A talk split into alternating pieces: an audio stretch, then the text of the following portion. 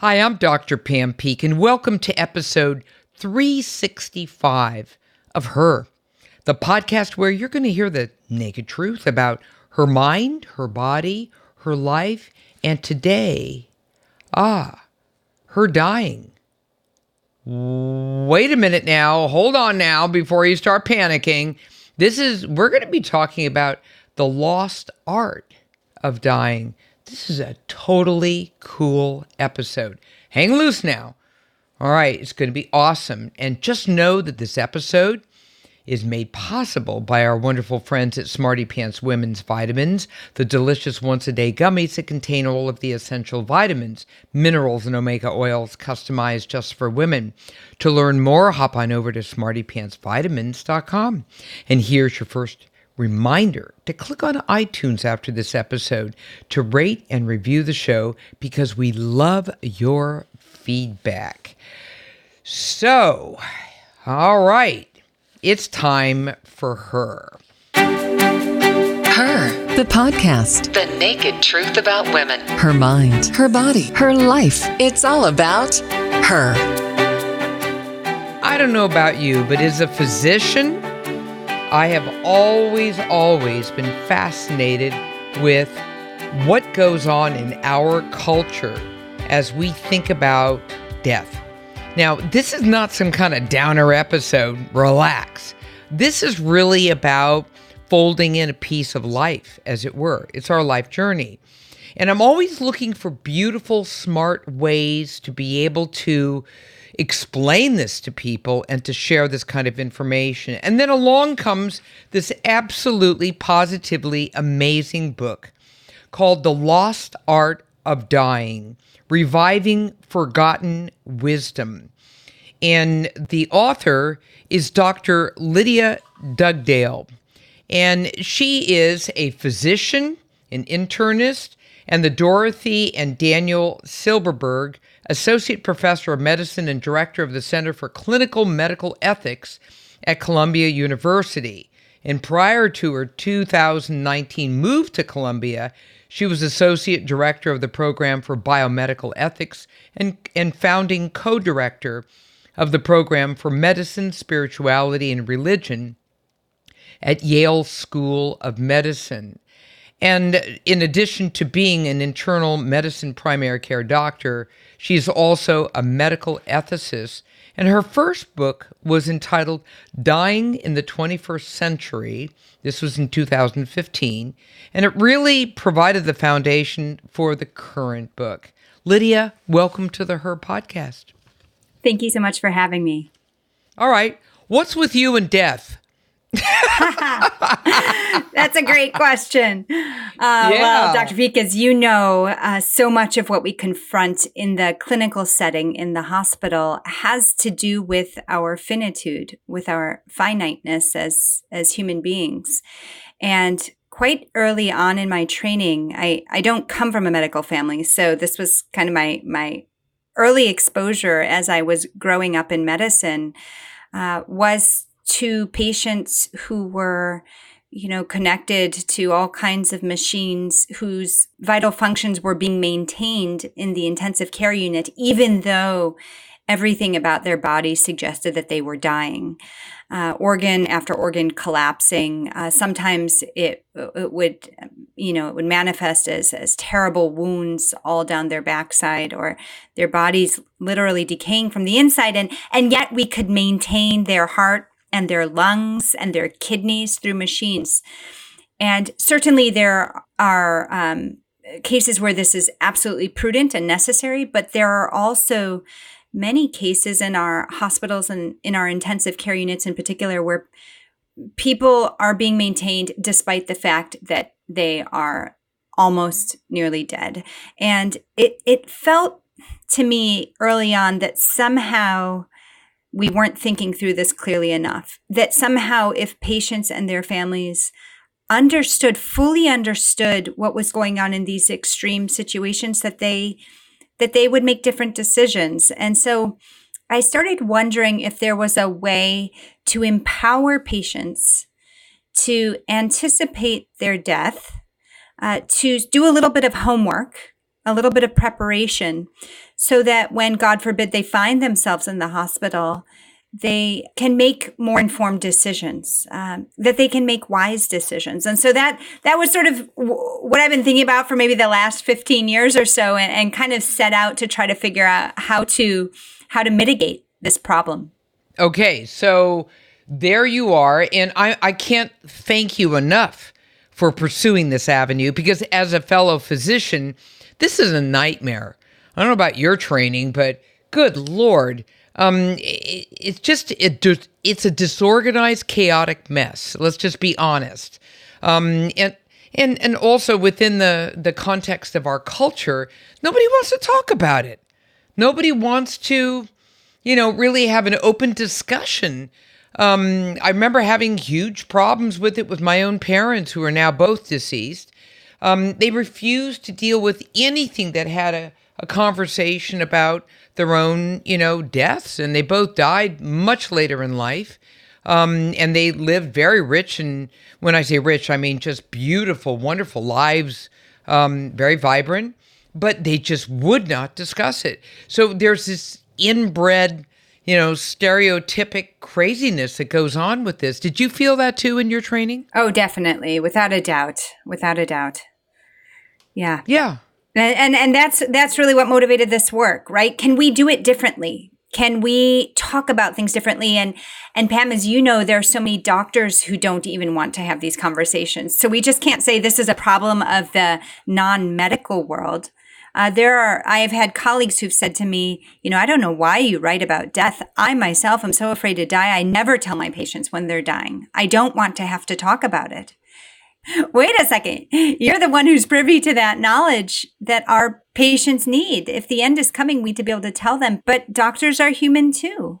And that same existential dread or angst that affects, you know, many, many people affects clinicians as well.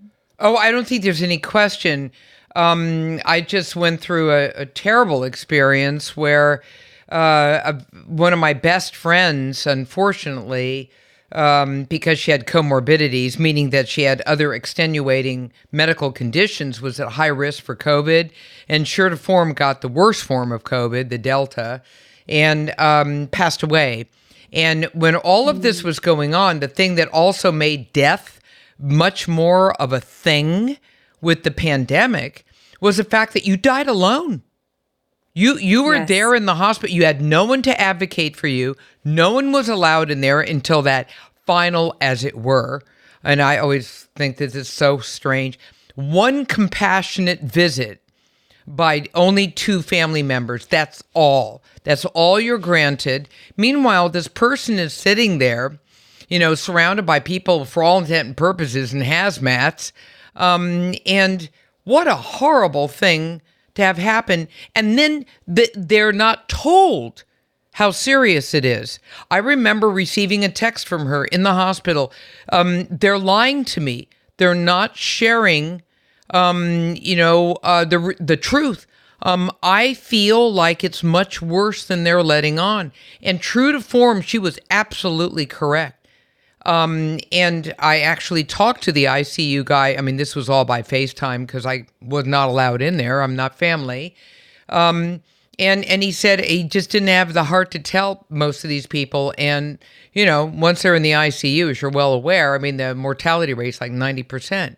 So it, it's just it's a difficult conversation. So let's go back to your beautiful book and talk about Ars Moriendi. What is that? Sure. So, ars moriendi is Latin for the art of dying, and it refers to a genre of literature that developed uh, starting in the early 1400s, but really the, the kind of yearning for this body of literature developed during the aftermath of the bubonic plague, also called the Black Death, that swept through Western Europe in the mid 1300s. Historians vary on how many people actually died. If you look at Urban Center, the records suggest that perhaps as many as one third to two thirds of the population died. Uh, recently, there was just an article in the Times that suggested it was lower, especially in rural areas, based on looking at pollen levels.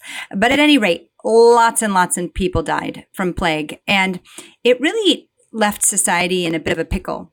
Uh, this is late Middle Ages. Many people were illiterate or semi literate or uneducated. And there was a real um, deference to the social authorities to help people make sense of death, to attend to the dying and the dead. And when you have plague sweep through that uniformly kills the old and the young, you know, the, the priest and the non-priest, it leaves people in a difficult situation because if there is no social authority, which would then have probably been a priest who could come and, you know, administer last rites or, or perform a, a burial, then what are the people supposed to do? And there was this fear that death would come through again, whether it was another wave of the plague or whether it was famine or war. Life was very precarious. And people, you know, this, the sort of uneducated masses wanted to be equipped to attend to the dying and to prepare for death themselves without having to rely on someone. So there's this kind of yearning, this hunger for this.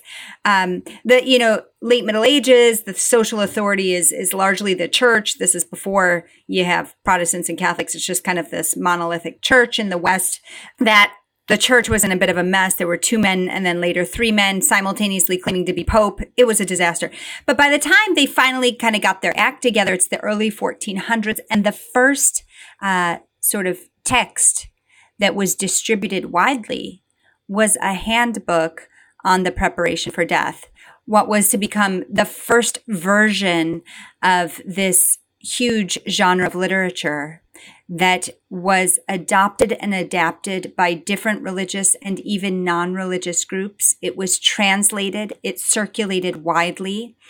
It had such a broad reach that it came to the United States. And by the time of the US Civil War in the 1860s, the former president of Harvard University, Drew Faust, who is a Civil War historian, she wrote in her book, This Republic of Suffering, that whether you were from the East, uh, sorry, whether you were from the North or from the South, um, whether you were religious or not, it didn't matter. This idea of anticipating your death and preparing while you can was just part of what it meant to be brought up well. Now I'm paraphrasing her, of course, but this is the idea that she describes in her book. So yeah, the Ars Moriendi uh, genre of literature on the preparation for death really thought to be a handbook for your bedside for everyone. Doesn't matter what you believe, what group you belong to.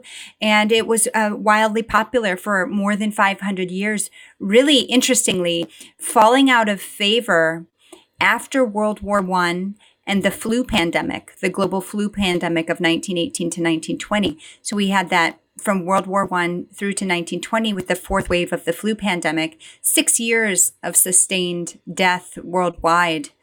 When people sort of emerged from that combination of war and flu, there was a real hunger at that point to shun these older ways of preparing for death and to just think about living right? And if you can imagine how all of us have been feeling through the COVID pandemic and wanting to kind of get on with life, back to travel, get back to the old ways of doing things.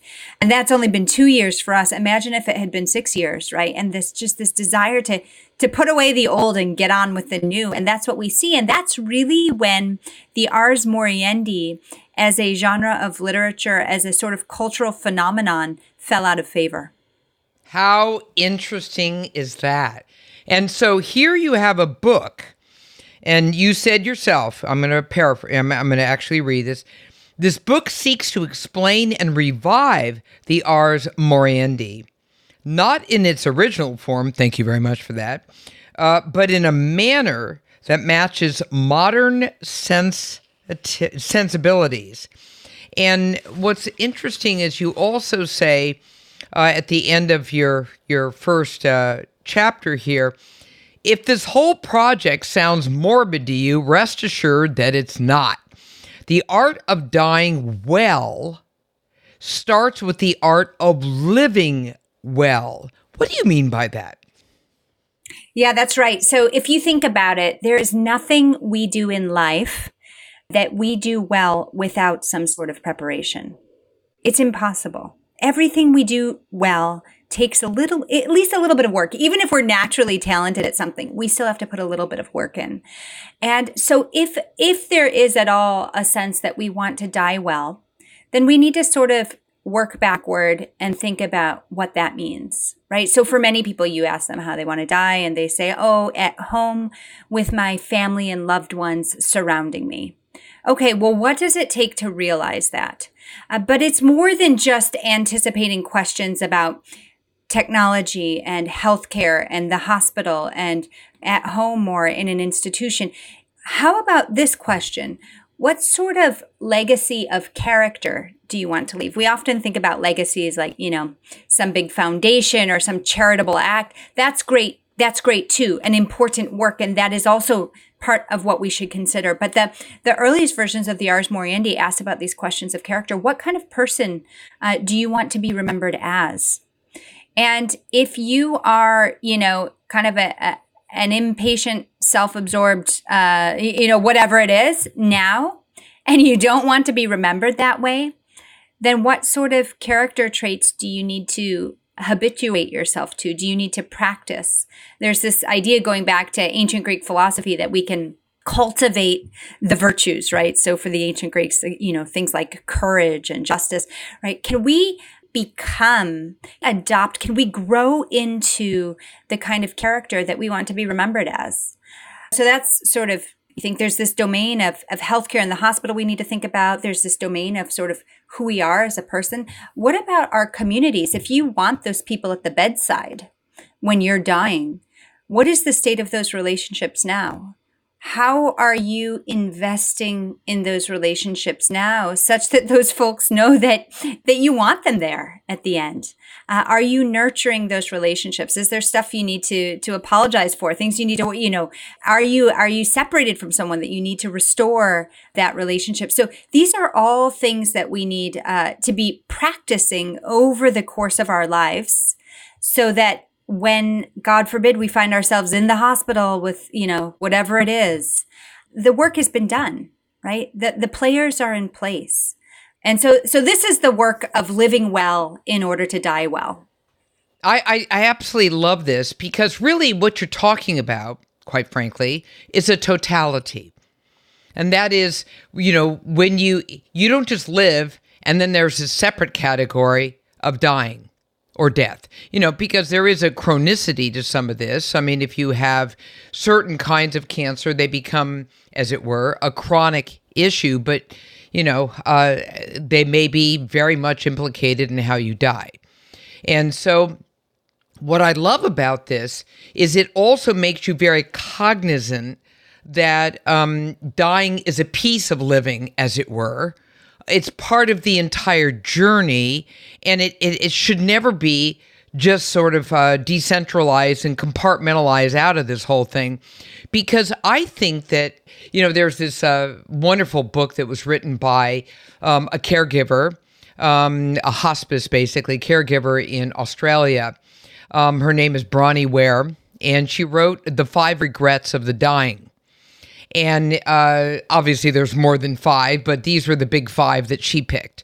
And one of the things she noticed was just a tremendous amount of regret for things exactly as you detailed them in the book, which is in your book, which is really looking at were you able to hold on to those relationships? You know, were you able to nourish relationships? Did you create pretty incredible memories in your life because these are all priceless. Notice none of these have anything to do with, you know, material anything. And, you know, I think that's kind of what this is all about. Almost thinking the way the Stoics have for years, because it's a very Stoic thing to think about death. You know, you live as though today is your last day. And that's kind of the way they did their thing. Um, and I just think that the grand majority of people push it out of their reality, completely out of their reality. And then, oh, surprise, when it actually happens. Uh, and it's just so important to have a book like yours to be able to have a guide, um, a blueprint for how you think about things like this. And so, to that point, I think that, again, this pandemic that we're um, currently living through um, really brings home this whole issue of dying, death and dying. It has to, it pushes it right to the surface. Um, and so, one of the things you stress in your book so beautifully is the whole issue of this. And I'm going to read your words. The ars moriendi was never intended to be practiced by an individual in isolation. Just as each of us requires support from a community, so too can communities garner strength from gathering to support an individual's sickness. It is to the community that we now turn. So, talk to us about community.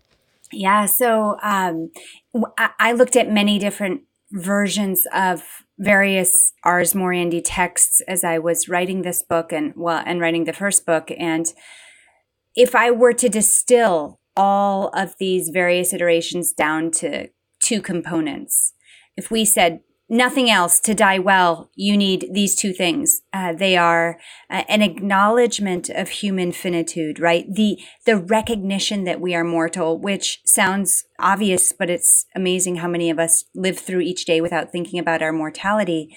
Uh, and and note i say acknowledgement and not acceptance because it's okay to have some fear, some angst about death, right? That's normal. That's human.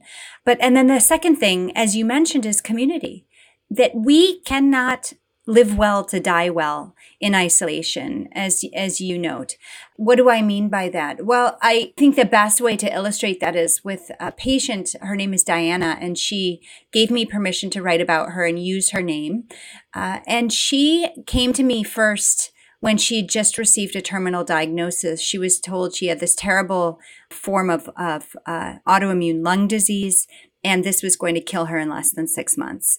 She needed a doctor to help her through this. She didn't know I was writing my first book on death at the time, but it turns out uh, she was very engaged in walking with me on that journey. And so I end up writing about her in both books.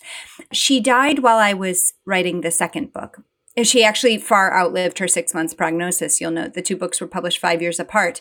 Um, so she died while I was writing the second one. But what was extraordinary is we talked a lot about uh, acknowledging finitude and cultivating community. And she did exactly that.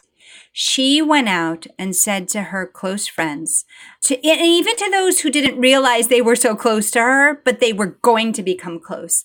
Essentially, this is the issue I'm dying. I've been given this terrible diagnosis. She didn't have children, but she had some nieces and nephews. And so between her friends, her um, pastor, her community board members, uh, her nieces and nephews, she created this team and said, Hey guys, here's the thing. I'm dying and I'm going to need you to walk with me through this. And I was part of that team. Indeed, we walked with her through that, and she would host a couple of things out at her house, and the whole team would go out to her house. Uh, as she really declined in the end, there were a few um, who went to great lengths to continue to really care for her well. And in the end, when she died, uh, she died in the hospital, which was not what she thought she wanted, but it, it, she actually realized that was probably the safest place because of her uh, breathing problems. She didn't want to feel like she was suffocating alone. But when I showed up at the hospital, I got a call 10 minutes after she died. I showed up at the hospital 10 minutes later, and there was the whole team there who'd driven, you know, miles and miles and hours and hours to be at her bed as she was dying and then after she died. And it was extraordinary. It was like, old friends, even though some of them didn't know one another, but because of the way that Diana had knit these people to herself, they had become interwoven in the lives of one another. And we have this glorious time in the hospital, even as we mourned her recent passing and then her um, memorial service and thereafter was just another opportunity for this community of people to come together in in really an authentic way but it was the reason why our relationships were so tight is because she had done the work over her last five years of life of weaving us all together and it, it, was beautiful. And i i love that because you know people often ask me they say well i'm a loner or i only have a couple of friends or i'm estranged from my family. You know diana didn't have a big family. She you know it but she was able to sort of give this attention and to do the work in advance of her dying and it showed it showed so beautifully even after she died. So so that's just one example of how we can really work to nurture relationships uh, in our living and how our living is so intimately tied to our dying. I love it. And and it's so terribly important to address that issue of community. But guess what? Newsflash, community doesn't, you know, you don't just sit there and community uh, assembles around you. You got to work it. Got to do the work and you you have to cultivate those relationships because that's so terribly important. I want to move on to something that many people who knew i was going to do this uh, podcast reach out to me and and really wanted you to address the issue of fear. And and the fear thing is huge here. And i i love this one uh, part of the fear chapter that you wrote which was um, all about waging war on death. And, and until I had read this, quite frankly, um, I I had sort of almost forgotten how much of our own verbiage, both as providers as well as just you know patients, I suppose, um, out there, uh, really uh, reverberates around you know war warlike terminology. Okay, his grandfather is battling pneumonia. My friend is a cancer survivor. I'm going to beat this infection. She's a fighter. She's going to kick this disease, etc., etc. And then we march forth, you know, and we say to ourselves, as just like little military generals, reminding our loved ones and ourselves, there's no reason to fear the enemy. We have the strongest healthcare system of all. No disease can conquer us. OMG. Okay. you know, the minute I saw that, you know, when when it was, you know, very clear, well, no disease can conquer. Um, well, well, wait a minute now, because you and I are both physicians, and you know that doesn't work that way. So tell us about this military terminology. I mean, even goes to things like, uh, you know, bacteria bacteria, you know, what are they? They're agents of disease. Bacteria were invading and infiltrating. Again, look at all this terminology. How does this inform our own uh, stereotypes, as it were, about what goes on with disease, illness, and death? Yeah. Uh, so, great question. I I use the work of Susan Sontag, the great uh, writer and intellectual who herself suffered from three different cancers. The last one most likely caused by the chemotherapy for her first one, uh, because her cancers were separated by decades, and those early chemotherapies were particularly toxic. But uh, Susan Sontag has this glorious book, Illness as Metaphor, where she really, you know, marches us through this language, right? And what does the language do? Language is not morally neutral language itself tells a story. And as you just summarized, the language that we use to describe illness and disease and our treatment of it is very much victorious language. When the US government sends soldiers into war, we don't ever tell them, well, you know, guys, you might not win, right? Or it's, it's going to be bleak or, right? It's always the language of conquering, of victory, of the cup half full, right?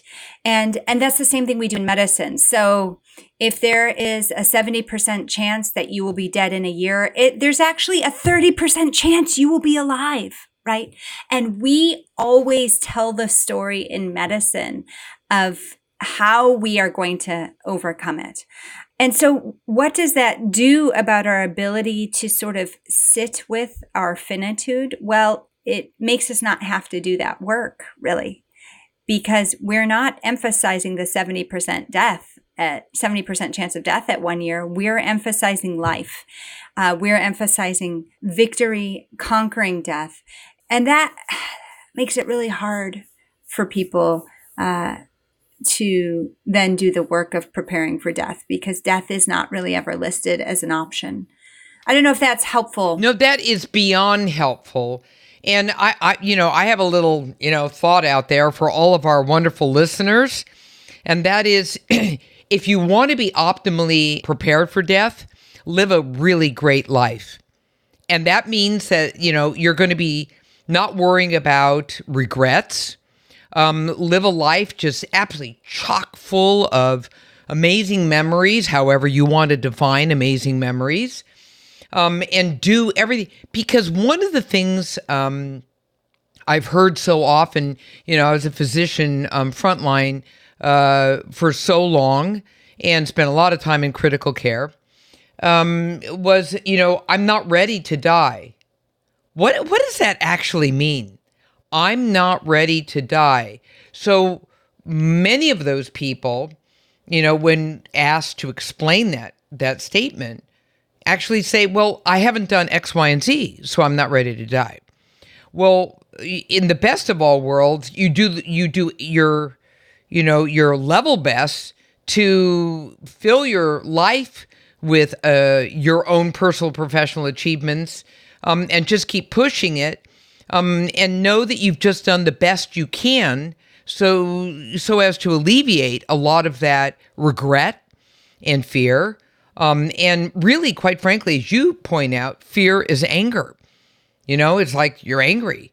Um, but, you know, try to help us understand this whole issue um, of I'm not ready yet. Mm-hmm. What does that mean?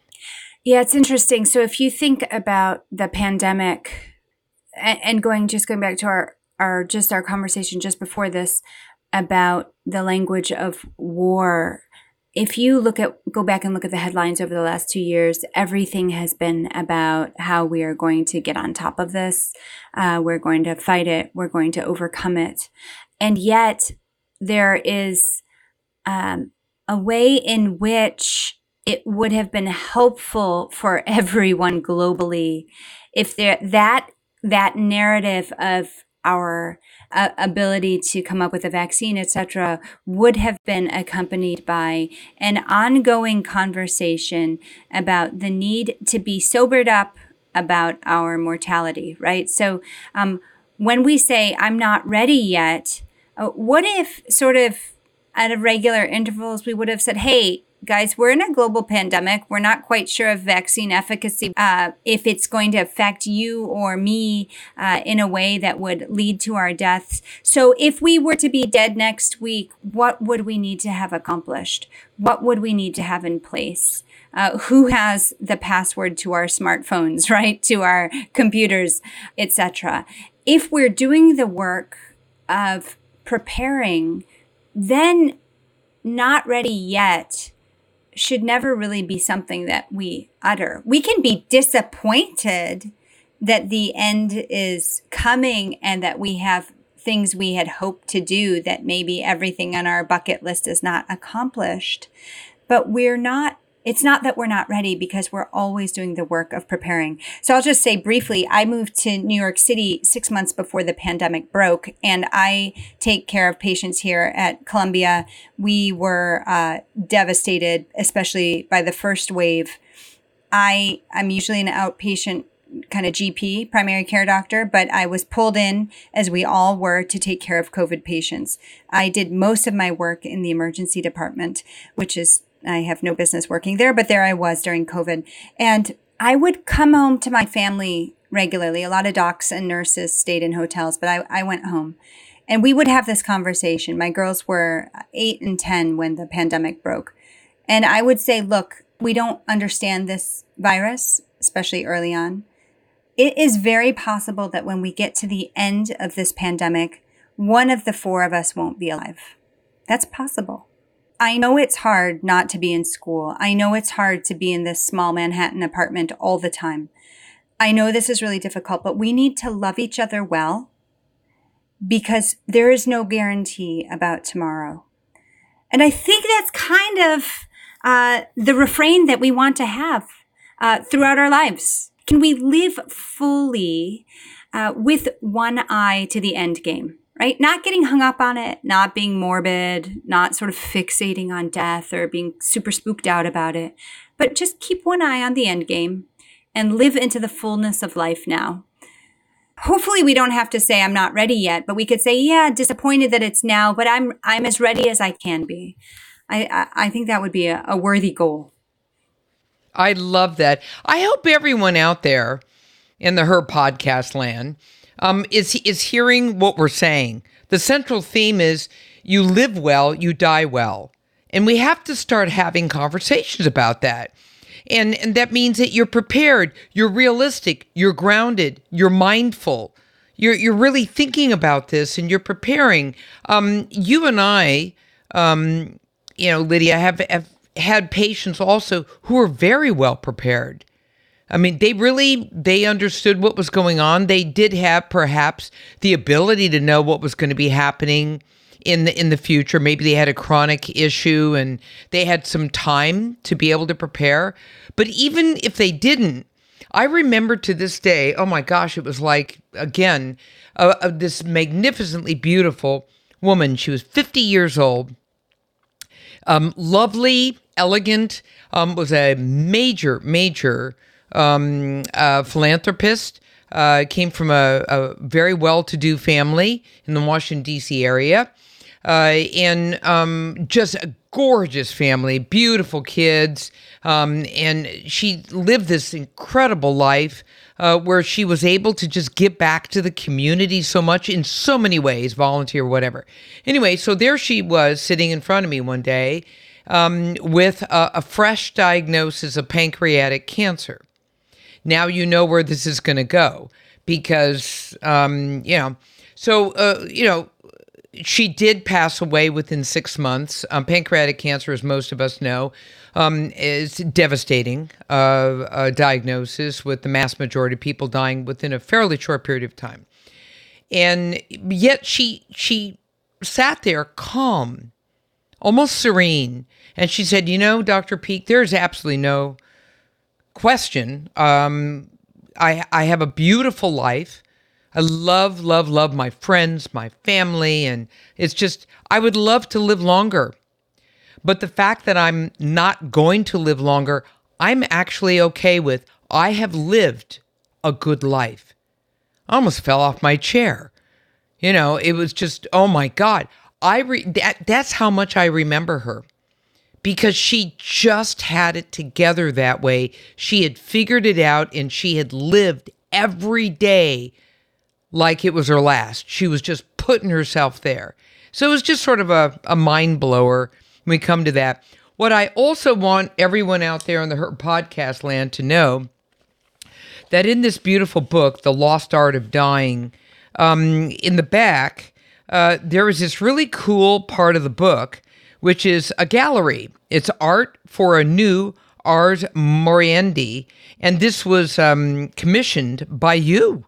Uh, and um, this was a uh, an artist whose name is Michael Duggar, and um, you had commissioned him uh, to be able to take some of the old woodwork um, and the wood carvings that were done um, from a, from a long time ago and actually contemporize them into um, some beautiful uh, sketches uh, on everything from death to finitude, community, context, fear, the names of every one of your chapters body, um, spirit, which I thought was just beautiful, ritual, life, you know, showing intergenerational. So you need to see these pictures. They're very beautiful. I thought that that was absolutely a brilliant move on your part. Um, Lydia, to be able to put that in this book, because um, it really kind of rounded it out. So, so thank you for that. Oh, thank you. Yeah, that was that was great fun. I have to say, a reviewer suggested it to me, and uh, I thought that's brilliant. Because the original Ars Moriendi very early on to address the those who were illiterate or semi-literate, they produced an illustrated version. So even if you couldn't read, you could study these images and still prepare for death. And so I thought, wow, that would be great to have artwork accompany the chapters. I'll just tell you, um, the inside scoop is that the publisher was a little nervous. She thought the the images would scare people off because they some of them are in your face, you know, and so we ended up deciding to make a gallery in the back so that they would all be together and people wouldn't flip through and be put off by these, you know, images that Interesting. would um, get people to think about death. No, I, I, I just think it's fabulous. So everyone, you know, I really want you to, you know, uh, uh think about this big time, um, and really, uh, to to consider this as a piece of your life. I love the fact that on your cover you have one of my favorite people who's been on my podcast uh, a number of times, Mary uh, Pipher, um, the author of uh, Women Rowing North, which was one of my favorite books. And she wrote, "I recommend this book to all who are." mortal. That's so Mary Pipher. I mean, seriously. Um, but I, I, I absolutely love it. And and really, um, at the end of the day, uh, I, I think that this is a very important book. That's why I asked Lydia to be on this uh, podcast. It's that important. All of us need to uh, integrate this kind of discussion into our life. And when you wake up in the morning, ask yourself Am I filling my life with meaning and purpose and, and memories and nourishing relationships so that I feel so good? That I'm okay with really discussing things like end of life whenever that will take place. Am I okay with that? And is this becoming more, as it were, normalized for me to be able to do something like that? Well, I hope the lost art of dying um, is is going to be one of those tools in our little toolbox um, to be able to help navigate how we do this well how we how we integrate this well into our life so for that lydia all i can say is thank you thank you for being on the her podcast to share your wisdom well thank you so much for having me this has been delightful to chat with you Awesome. And everyone, we've been talking to Dr. Lydia Dugdale, and I want you to run on over to her website. That's Lydia Dugdale. That's spelled D as in dog, U G D as in dog, A L E dot com to learn more about her wonderful work. Um, and please pick up this book, The Lost Art of Dying Reviving Forgotten wisdom. Oh, I, I just think it's a game changer. There's no question. All right, now, as I told you before, I want you to click on iTunes right now and rate and review the show because I want to hear from you. Why? Well, because I'm Dr. Pam Peeke, the host of the Her Podcast. Follow me on Facebook at Dr. Pam Peeke or Twitter and Instagram at Pam Peeke MD. And remember to catch every single episode of the Her podcast on iTunes, Radio MD, and all of the large platforms. I'm on all of them. Thanks for listening today. Please stay safe and stay well.